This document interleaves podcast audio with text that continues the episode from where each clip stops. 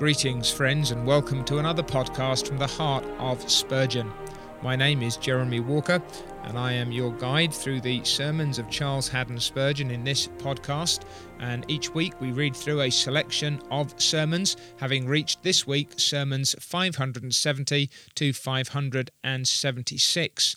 The podcast picks up the week's featured sermon, one selected as a, a particular representation of Spurgeon's pulpit and publishing output, giving us a window into the ministry of a man who uh, exalted Jesus Christ and sought to expose and bring down everything that exalted itself against him. Our featured sermon this week is number 573. It's entitled Baptismal Regeneration and it was preached on the 5th of June 1864, a Sunday morning, at the Metropolitan Tabernacle, from Mark 16, verses 15 and 16. And he said unto them, Go into all the world and preach the gospel to every creature. He that believes and is baptized shall be saved, but he that believes not shall be damned. Now, why have we chosen this sermon? Why are we selecting this one uh, when we could have selected a number of others? The answer is that it is described in the autobiography of Spurgeon as the most memorable service ever held in the tabernacle. The sermon in question had, by the time of the publication of the autobiography, reached its 230th thousand and was still in constant demand.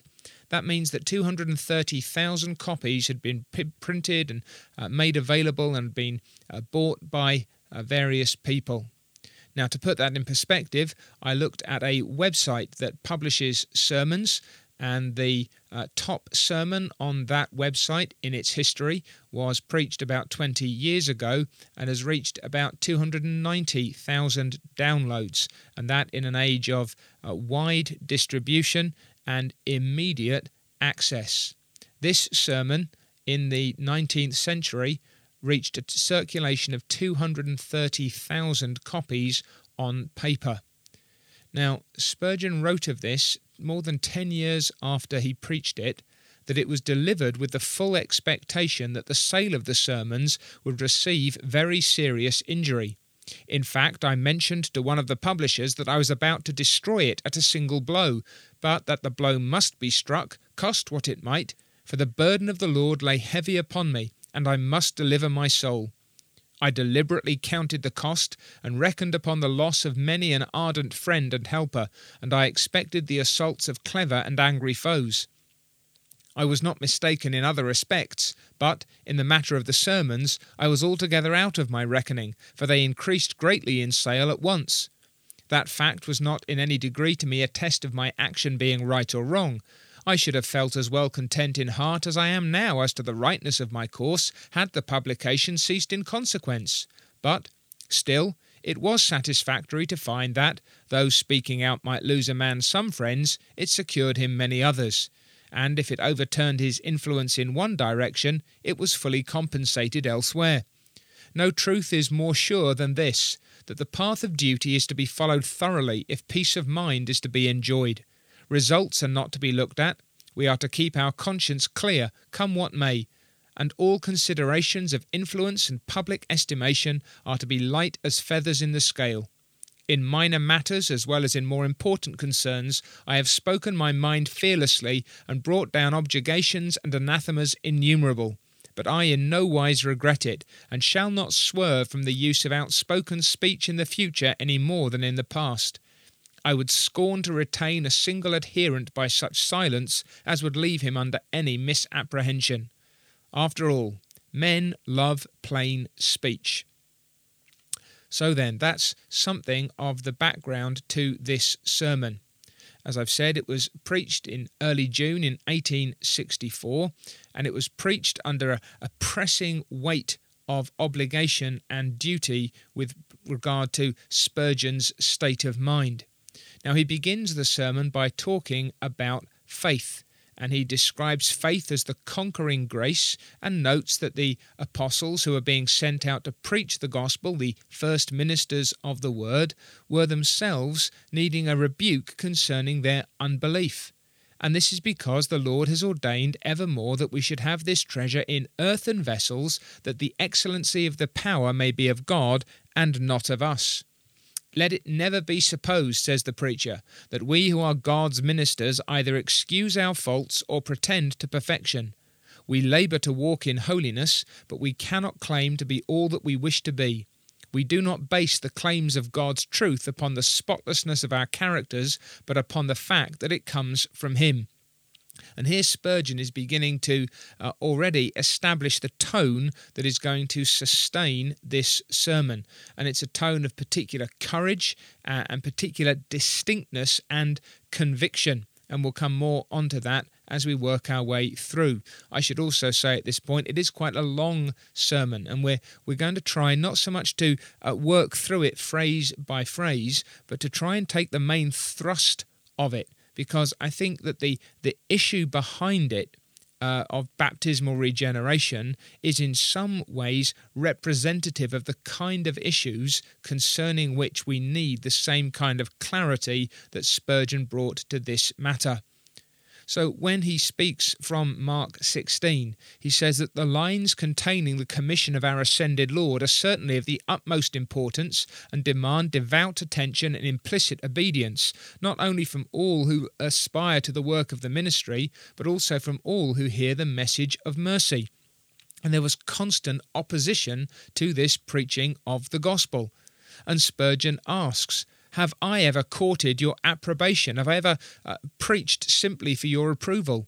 He acknowledges it's sweet to everyone to be applauded, but if for the sake of the comforts of respectability and the smiles of men any Christian minister shall keep back a part of his testimony, his master at the last shall require it at his hands.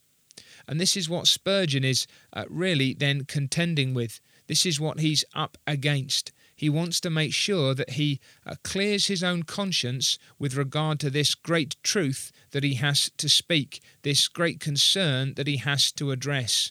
And what he's trying to deal with is the doctrine of baptismal regeneration. And he confronts this dogma first and foremost with the assertion that baptism without faith saves no one. The text says, He that believes and is baptized shall be saved. But whether a man is baptized or not, it asserts that he that believes not shall be damned. So that baptism does not save the unbeliever. No, it does not in any degree exempt him from the common doom of all the ungodly. He may have baptism, or he may not have baptism, but if he does not believe, he shall in any case most surely be damned. Let him be baptized by immersion or sprinkling in his infancy or in his adult age, if he be not led to put his trust in Jesus Christ, if he remains an unbeliever, then this terrible doom is pronounced upon him. He that believes not shall be damned. Now, says Spurgeon, he's the only Protestant church in England which teaches the doctrine of baptismal regeneration happens to be the corporation which not, with none too much humility, calls itself the Church of England.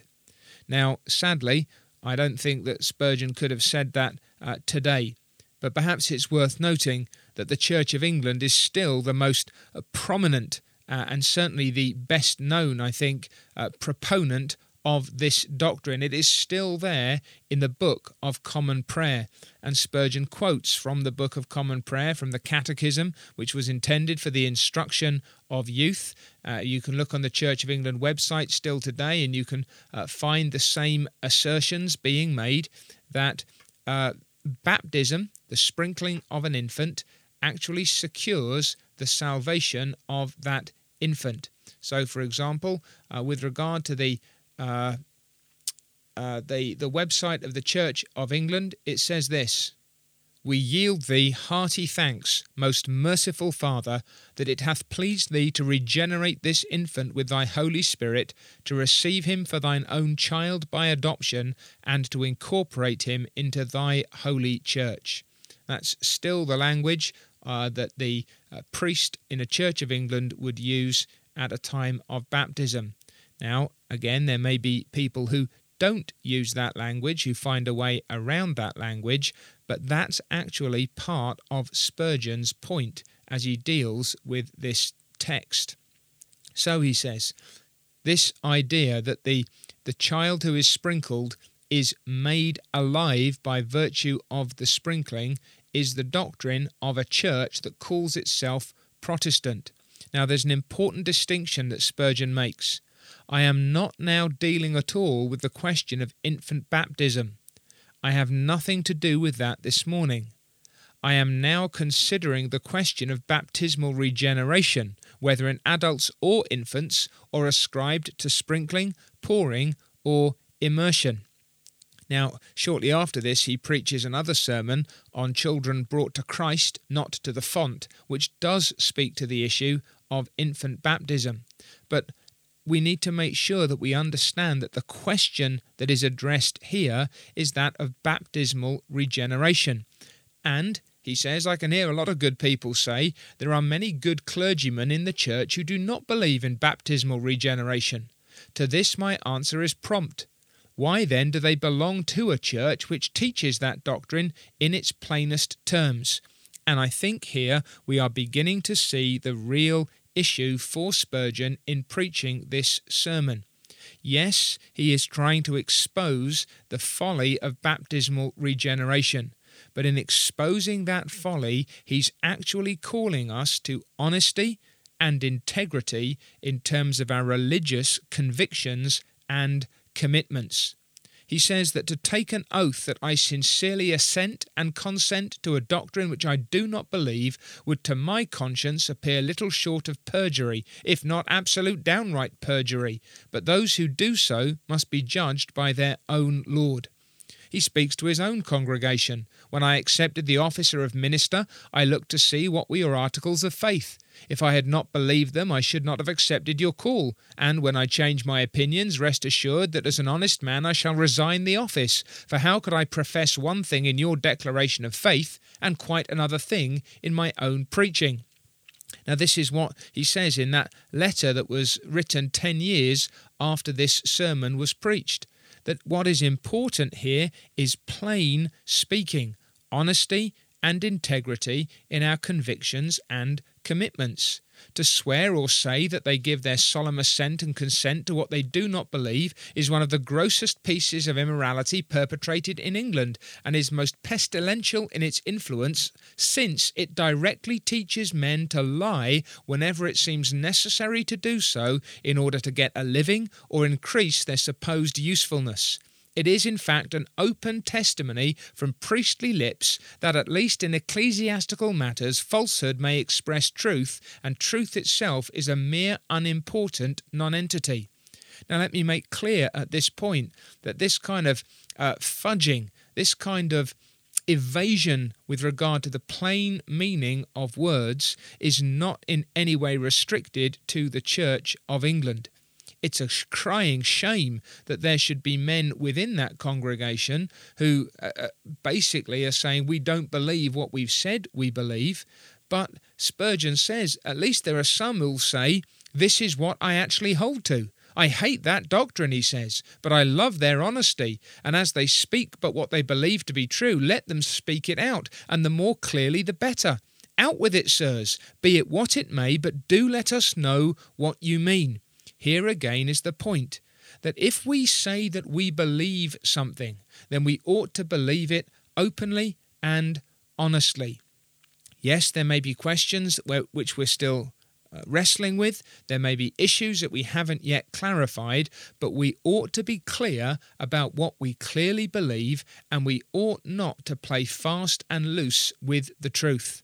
Now, with regard to this matter of baptismal regeneration, Spurgeon makes a number of points under this uh, first main thrust that baptism without faith saves no one.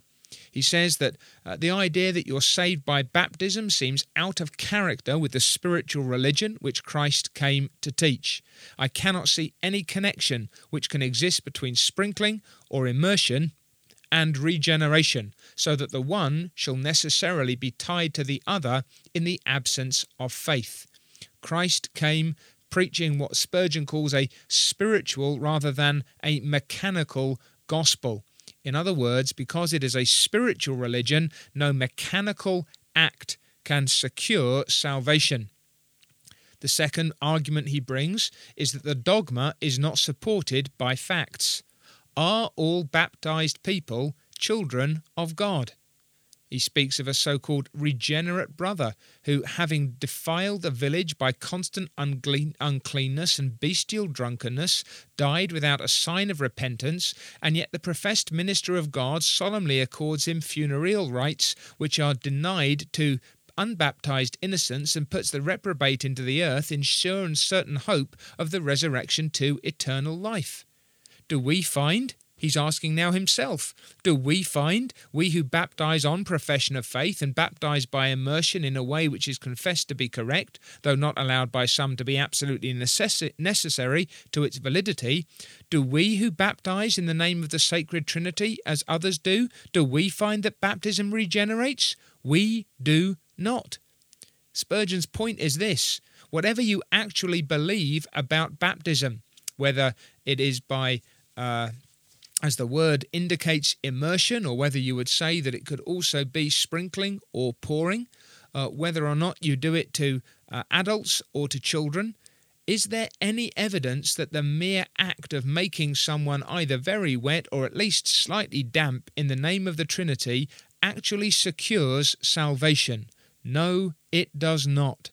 Facts all show that whatever good there may be in baptism, it certainly does not make a man a member of Christ, the child of God, and an inheritor of the kingdom of heaven. Or else many thieves, whoremongers, drunkards, fornicators, and murderers are members of Christ, the children of God, and inheritors of the kingdom of heaven. Then he says, I am persuaded that the performance styled baptism by the prayer book is not at all likely to regenerate and save. I cannot understand gracious, godly people, he says, standing at the font to insult the all gracious Father with vows and promises framed upon a fiction and involving practical falsehood. How dare intelligent believers in Christ utter words which they know in their conscience to be wickedly aside from truth? When I shall be able to understand the process by which gracious men so accommodate their consciences, even then I shall have a confirmed belief that the God of truth never did and never will confirm a spiritual blessing of the highest order in connection with the utterance of such false promises and untruthful vows. And he goes on and says, Suppose the sponsors and others to be ungodly, for we know that godfathers and godparents have no more thought of religion than that idolatrous hollowed stone around which they gathered. His point is that if if you've got ungodly sponsors, then you're making even a mockery of what you call these solemn vows. He goes on again that baptism doesn't save the soul and that preaching that has a wrong and evil influence upon men. We meet with persons who, when we tell them that they must be born again, assure us that they were born again when they were baptized. The number of these persons is increasing, fearfully increasing, until all grades of society are misled by this, by this belief. I remember knocking on a door in a, a little village in England and uh, talking to somebody at that door, uh, uh, an older man, very respectable, and I spoke to him about being born again. And he was absolutely and very rapidly furious with me. And he, he gave me a whole list of his qualifications uh, about why he did not need this nonsense. And first and foremost among them were that he had Christian parents and godparents, and that he had been baptized into the Church of England. And then he went on to, to speak about his other duties and qualifications and labours. And when I said to him, so, what will you do, sir, with the fact that in the Bible the Lord Jesus says you must be born again? It is necessary that you be born again. And he bellowed, The Bible says no such thing, and slammed the door in my face. That's what Spurgeon is worried about. This man was not foolish, he wasn't incompetent uh, on a merely natural level, but he believed that his baptism was saving him. Another point we must press on. In no age since the Reformation has popery made such fearful strides in England as during the last few years. And Spurgeon connects this doctrine properly with popery and Puseyism.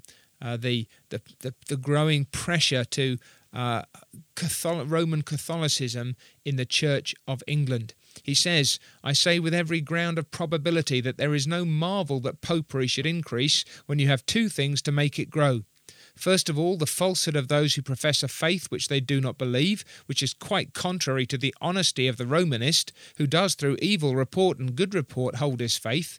And then you have, secondly, this form of error known as baptismal regeneration, commonly called Puseyism, which is not only Puseyism but Church of Englandism, because it's in the prayer book as plainly as words can express it and this is a stepping stone to make it easy for men to go to Rome. Now, again, he's not trying to just say that uh, everyone else is doing fine. He says that among dissenters you see a veneration for structures, a modified belief in the sacredness of places, which is all idolatry. For to believe in the sacredness of anything but of God and of His own word is to idolize, whether it is to believe in the sacredness of the men, the priests, the bricks and mortar, the fine linen, or what not, which you may use in the worship of God. Spurgeon's point is that this is all of a piece with a kind of a superstition that was coming into the church. And he says, the velvet has got into our ministers' mouths of late. We must unrobe ourselves of soft raiment, and truth must be spoken, and nothing but truth. There's that note again conviction and commitment. Call a man a Baptist or a Presbyterian or a dissenter or a churchman, that's nothing to me. If he says that baptism saves the soul, out upon him, out upon him. He states what God never taught, what the Bible never laid down, and what ought never to be maintained by men who profess that the Bible and the whole Bible is the religion of Protestants. Essentially, says Spurgeon, you are being dishonest. Now, he says, I've spoken thus much, and there'll be some who'll accuse me of speaking thus much bitterly. Well, he says, medicine, physic, is often bitter, but it shall work well, and the physician, physician is not bitter because his medicine is so. Or if he be accounted so, it will not matter so long as the patient is cured. At all events, it is no business of the patient whether the physician is bitter or not. His business is with his soul's help.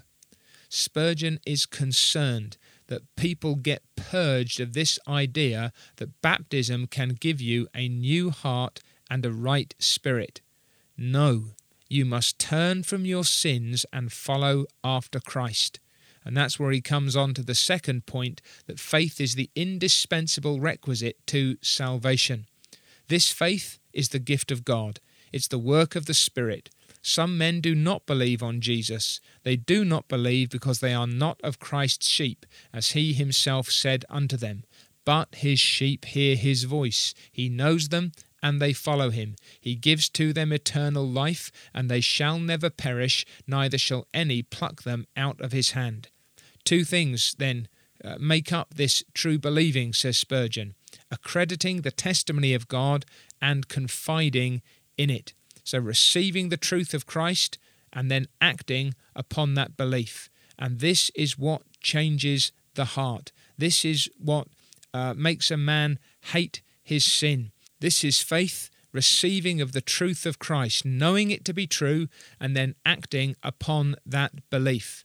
And this is the faith that makes the man hate sin from that point on. His heart has been changed by the Holy Spirit, and now he hates what he once loved and loves what he once hated. It is spiritual in its nature and effects. It operates upon the entire man. And, says Spurgeon, we have seen men saved by this faith, this faith in Jesus Christ. We've seen uh, the worst sinners lifted up and brought to God. And, says Spurgeon, if you would be saved, you must believe in the Lord Jesus Christ. Let me urge you with all my heart to look nowhere but to Christ crucified for your salvation. Oh, if you rest upon any ceremony, though it be not baptism, if you rest upon any other than Jesus Christ, you must perish, as sure as this book is true. And so away from all the tag rags and wax candles and millinery of Puseyism, away from all the gorgeous pomp of popery, away from the fonts of Church and Englandism, we bid you turn your eyes to that naked cross where hangs as a bleeding man the Son of God. The foundation is Jesus Christ. He is the rock of refuge, and it is this vital, essential faith which brings salvation. It is Christ and Him crucified who is the alone object of the faith that saves. Baptized, rebaptized, circumcised, confirmed, fed upon sacraments, buried in consecrated ground, everyone perishes who does not believe in Christ Jesus. And the baptism, then, that is in the text is one that is evidently connected with faith. Now, Spurgeon is by no means saying that baptism in itself is worthless. In fact, it becomes clear that he has a very high view of baptism. He says the baptism of the text follows directly after belief and is intimately connected with it. A man who knows that he is saved by believing in Christ does not, when he is baptized, lift his baptism into a saving ordinance. No, he will rather protest against such an error. It is Christ who saves him by faith. And the baptism which he undertakes then is the avowal of faith. It is the, uh, the testimony of his faith. It is faith's taking her proper place, and it is a refreshment to his faith. And these are some of the things then that Spurgeon insists upon.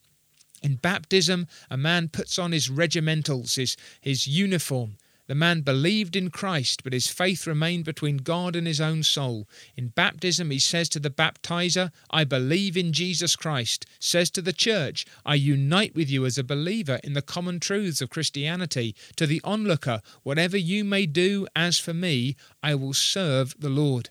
He testifies what he believes that the Son of God has suffered and died, and I am suffering and dying in him, and I am rising with him again to newness of life.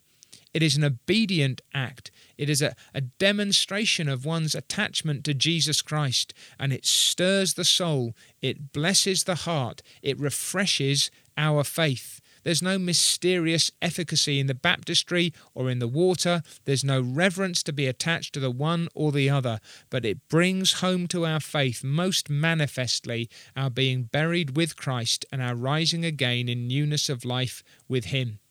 God is holy, His truth is holy. Holiness belongs not to the carnal and the material, but to the spiritual. Oh, says Spurgeon, that a trumpet tongue would cry out against the superstition of the age. This, then, is his great concern. This is what he is striving against. Because out of any system which teaches salvation by baptism must spring infidelity, an infidelity which the false church already seems willing to nourish and foster beneath her wing. Now, we've taken quite a bit of time surveying this sermon, and Spurgeon is pointing the finger at this particular folly of baptismal regeneration. And running then underneath that particular concern is this, this cry of the heart that we must be honest, we must show integrity with regard to our convictions and commitments. And I, I think that though though you might argue that the, the battle with regard to baptismal regeneration has been uh, lost in certain quarters. And there are other things that are at least as damaging or almost as damaging that have also crept in and become publicly accepted and religiously celebrated.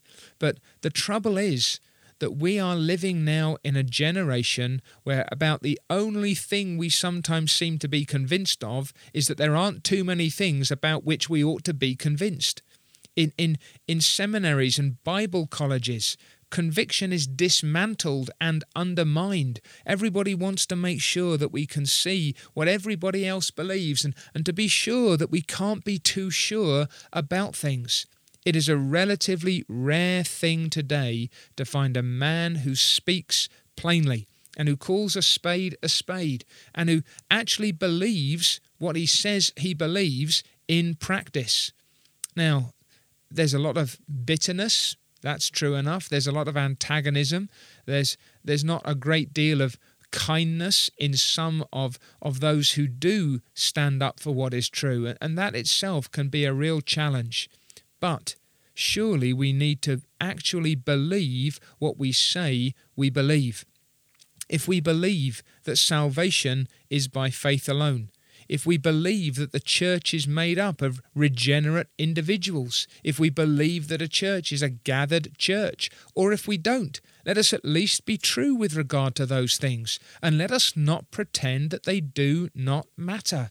There are too many areas today when people are basically saying we can yoke ourselves together with people who are saying the opposite of what we are saying, and we can cooperate with them in those very matters. Now, there are real differences of opinion between true brothers, and we're not trying to, to drive wedges where there need to be no wedges driven. But let us at least acknowledge that we disagree. The I, I remember a, a, a, sermon preached by a Presbyterian brother to uh, a, a group of Baptists, as it happens, and one of the points that he made, and it's always stuck with me, is that what united him with the Baptists who were present was the fact that they actually believed that the things about which they disagreed mattered. They were not men who were saying that so much is not important. Rather, they believed that it was important, and that gave them common ground. And it actually meant that they could address these things and, and wrestle with it about things like uh, baptism, about things like covenant theology, about things like ecclesiology. These matters actually matter, and Spurgeon would have us be men of conviction and commitment. Why? Because God has spoken. This isn't about us following Spurgeon then. This is about us following Jesus Christ. If Christ has spoken concerning anything, then it does us well to work out what he has said and to follow it humbly, lovingly, carefully, but with honesty and integrity.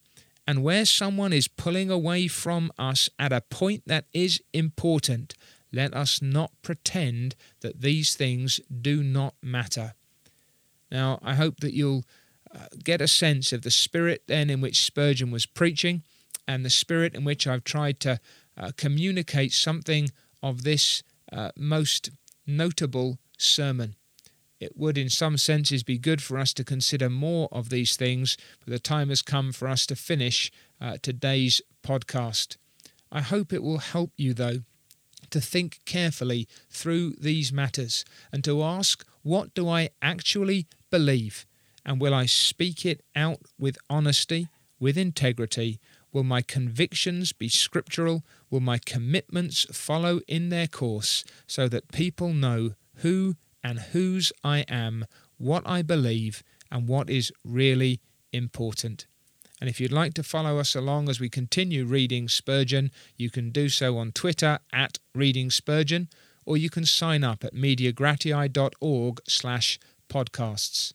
God willing, next week our featured sermon will be 583 slash 4. That's 583 slash 4. It's uh, one of those uh, more or less double sermons that crops up from time to time. And the title on this occasion is The Lamb, the Light. The Lamb, the Light. And I hope you'll join us then.